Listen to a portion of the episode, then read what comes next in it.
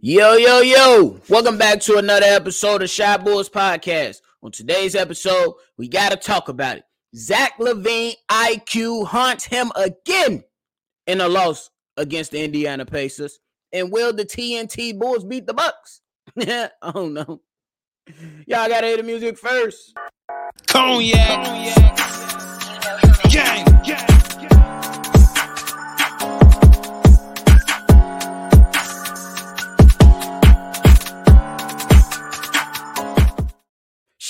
Podcast with the Cognac Boys. I'm Cognac Boy Bobby, and I'm holding it down on another episode of Shy Boys Podcast for me and C Dub.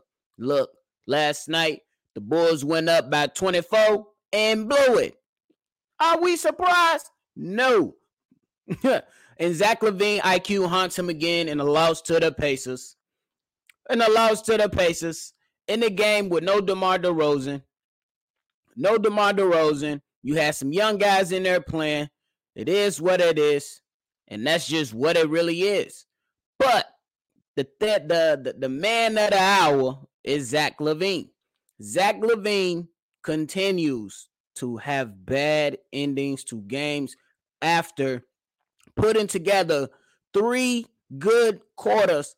It's always in the last few minutes that just wipes out everything from his performance, and that's exactly what happened last night. My man's almost had a triple double with 35 points and doing his damn thing for most of the game. And then you seen again, once things get tight, the team, the team folds like lawn chairs. But the man that's supposed to lead the way, who we suspect supposed to be in the guy, at least when DeMar is not out there, it's supposed to be Zach LaVine. Now, Zach LaVine has been bet he's best known. He's not known for his shot selection. He is a guy that is turnover prone in clutch moments. And of late, this guy continues to miss fucking free throws. And that's just the reality of what it is. Now, if we looking at last night's game, my man's he took a bad two pointer took a bad two pointer when he had an opportunity to either pass it inside to Vooch or pass the ball back out to Ayo Dosunmu. Earlier this season in the Wizards game, he went for a two at the buzzer instead of trying to attempt a three. The last time they played Indiana, he missed an inbound pass to Caruso and then turned it over after that. And then against the 76ers, Zach LaVine jacks up a bad shot when the game was tied that led to the dagger three from the Sixers.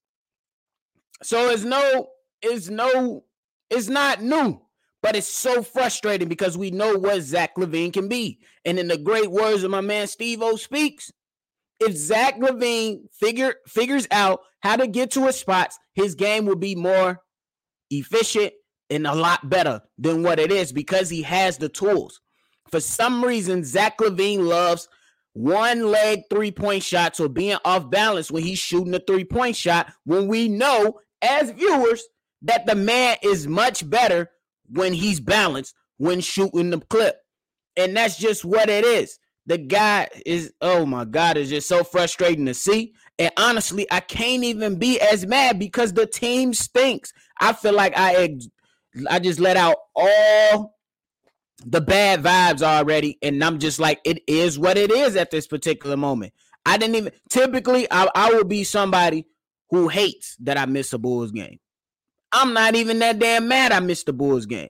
And even going back first, listening to the live call with C Dub, Kev, Steve and SB Talks. Shout out to y'all for holding it down. That was all I needed to know. But then I still put in the extra work to go in and watch it on League Pass to see what the hell happened. And I can tell you what happened. The guys can't complete the game. Now, who can we blame? Can we play, can can we blame the coaching? Maybe. Can we blame the lack of player movement in the closing minutes of every damn game? The failure to respond to the imposing team's intensity has plagued the Chicago Bulls all season long. If they're not winning wire to wire, you can book that they gonna fold like lawn chairs.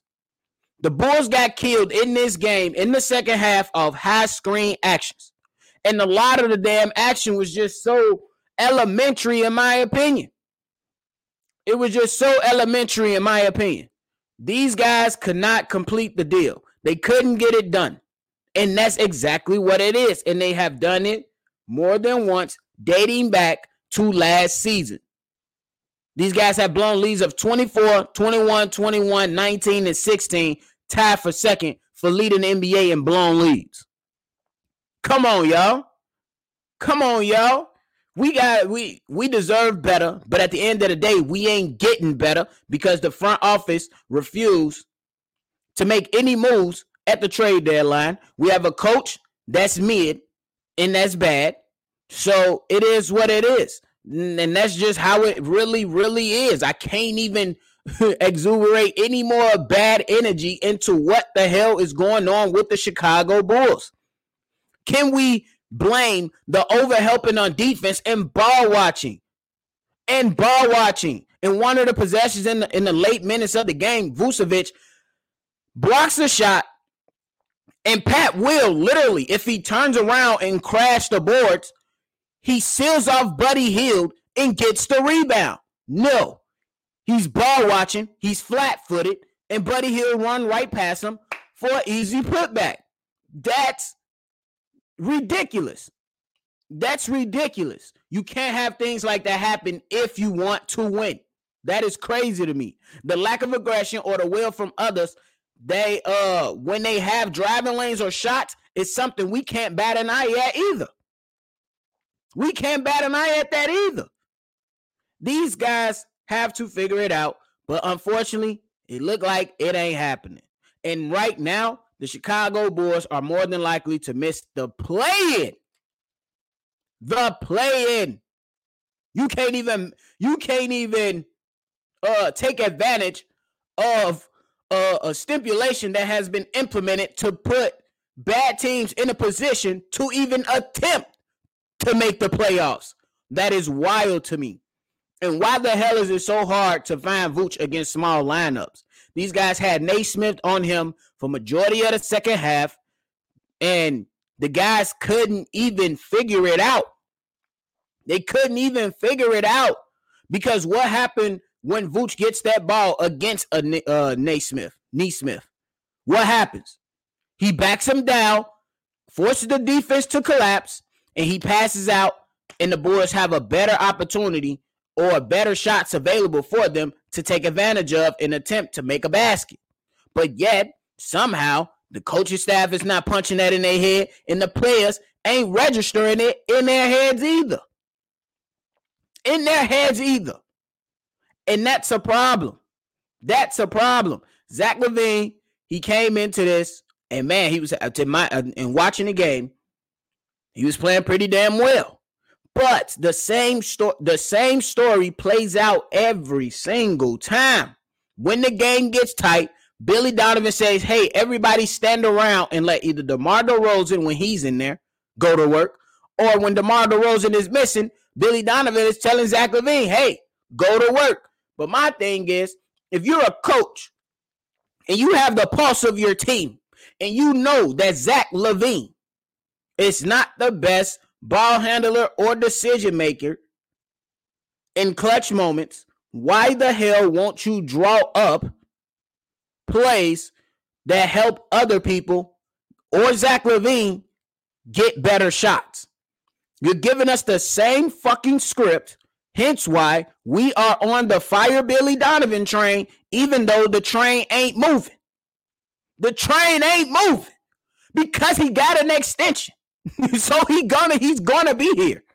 He's going to be here for another few for, for several more years. And that's unfortunate. And the team is just not good enough. The team they don't have any type of vol they don't have a volume shooter who can come in off the bench and make a difference. They don't have a playmaker at the point guard position, which will take off some pressure from your low IQ Zach LaVine. Now we love Zach LaVine from quarter one through three. In quarter four, you need the floor general to take pressure off this guy because he's just not that guy that can complete it, that, that can get the job done. You know what I'm saying? And If anybody come up in here in the comments saying that we need to trade Zach LaVine, you're on drugs, and I'm sorry. Now you're on drugs, and uh, you're on sorry, and I'm sorry. That's not gonna happen, and it shouldn't happen because you just don't let good players walk out the door. But what we can say is, is that we need somebody alongside Zach, i.e., a good point guard, to take pressure off him or to initiate some damn offense. He is not the guy to get that done. He's better. He's a legit two. Legit two. Legit two. I don't know how many times I got to tell y'all that, but you don't let Tyler walk out the door. But two things can be true. One is He's a really good player. And another true is is that he sinks in the closing minutes of games. That's the truth. That's the truth. A guy that is in the up is, is in a high percentage percentages of free throws continues to miss shots. And that's ridiculous. You can't keep doing it, bro. You can't keep doing it with that. You can't keep doing that, Zach.